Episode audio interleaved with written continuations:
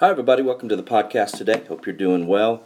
Entering into Mother's Day weekend, and we are in Acts chapter 18, and we're going to begin in uh, verse number 1 here.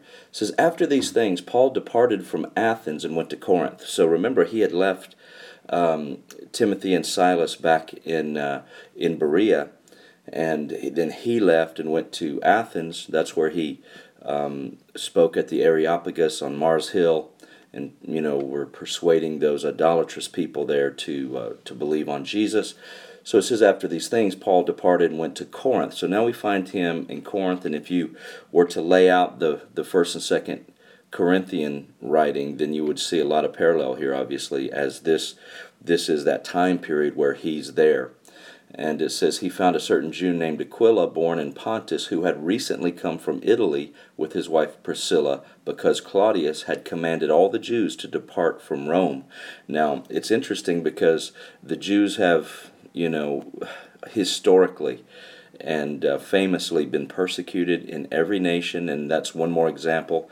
This guy, Aquila, and his wife Priscilla had come from Italy under that persecution of Claudius, and uh, they run into uh, to to Paul. And then what you'll find later is that these two people, uh, the husband and wife team, ministered together. In fact, most times that they are mentioned in Scripture, she's mentioned first, and so we see really the first example of a female minister of the gospel, and we'll, and I'll just remind you of the of that every time we hit that particular every time we hit this particular couple. I'll bring that back up.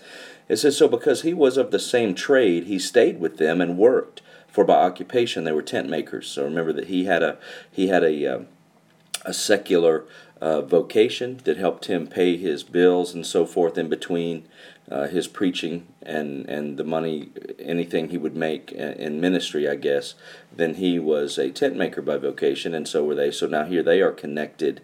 Uh, just like we might connect with people of the same occupation, we get to know people at work, things like that. It's important to be open to those spiritual connections, even through a secular workplace.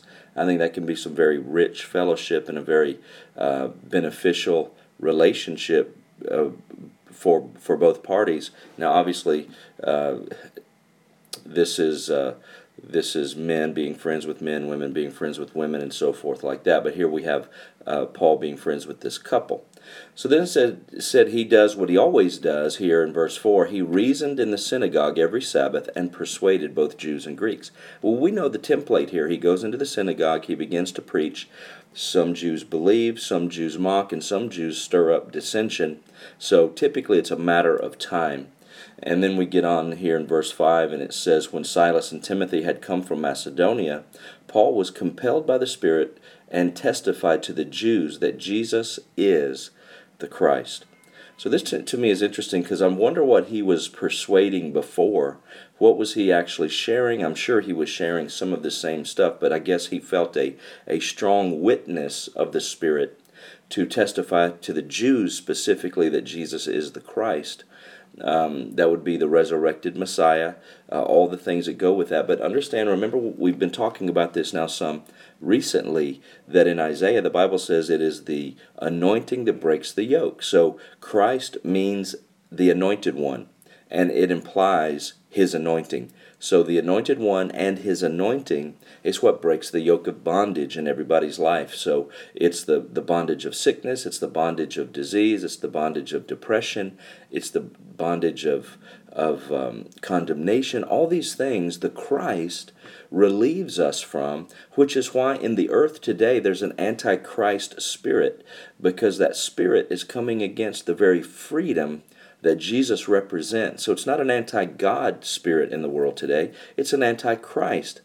And the reason it's anti Christ is because the Christ is the Messiah. Christ is the living God. Christ is the resurrected Savior. Christ is the one that breaks the yoke. So the, the spirit of the devil And the spirit of the world does not want people to be free from the bondages of all the things I just mentioned because that is a control mechanism, just like our government, uh, wh- no matter what side of the aisle you're on, it, they put in place certain control mechanisms like taxes and regulation and different things where they can control uh, what the population does. And that's what you see with this spirit against the Christ. So then it says, uh, verse 6 But when they opposed him and blasphemed, he shook his garments and said to them, Your blood be upon your own head. I am clean. From now on I will go to the Gentiles. Now, this is interesting because he's made the same proclamation before. He and Barnabas declared, I think, in chapter 14, and I'll check that for you, but in chapter 14, where they said, you know, we're no longer going to the Gentiles, we're going, or to the Jews rather, we're going to the Gentiles.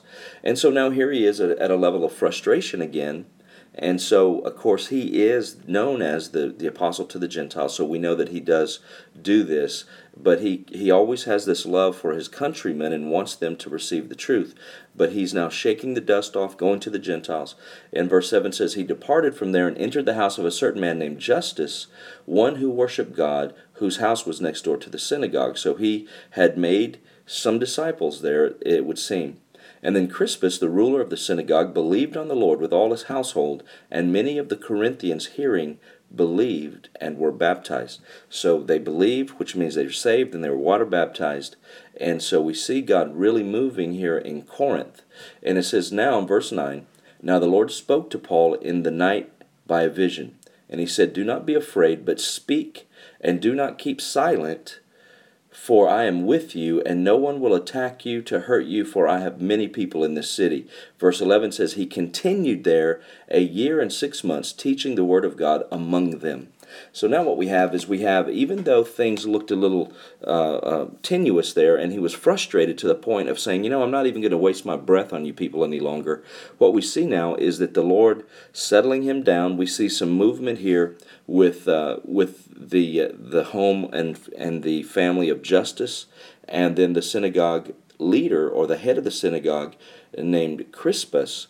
And so I don't know exactly his position there other than it says he's the ruler of the synagogue, but those are some very influential people that now are uh, walking in the way of Jesus Christ. So now the Lord is is encouraging Paul just to relax. Uh, I know it's time, you know, in, in, your yourself you feel like you need to run off and do some things elsewhere, but he wanted him to sit still and develop relationship. Remember, this whole thing about the gospel is not to make converts but to make disciples. So now you have two influential families that we know of by name who are now believers. They've been baptized, but they don't know anything, just like we didn't when we first were saved. So now the Lord wants him to settle in and teach them the Word of God before he leaves. So now there will be a, a strong central church there in Corinth that is going to carry on the work of the ministry there when Paul decides to leave. So, at any rate, friend, just understand this that God has us on assignment. And so, when we start pouring into people, the idea is not to get them to say a prayer and then that's the end of it. The idea would be to connect them with the Word of God so that they start to learn, they start to understand, they start to gain wisdom in the things of God, and we connect them to a strong local church that's preaching the gospel, which is the good news, and not just turn them loose. And again, like we've said, the church doesn't church attendance doesn't make you who you're supposed to be but it's part of the process used by god to get us to where we're supposed to be and it is vital for for strong healthy growth in the things of the spirit. So at any rate uh, that's it for our time today. Thank you for being with me. Hope you have a great weekend. Hope you can uh, either join us or tune into one of our four weekend services this weekend. But uh, but have a great great day and i'll see you again next week right here on the podcast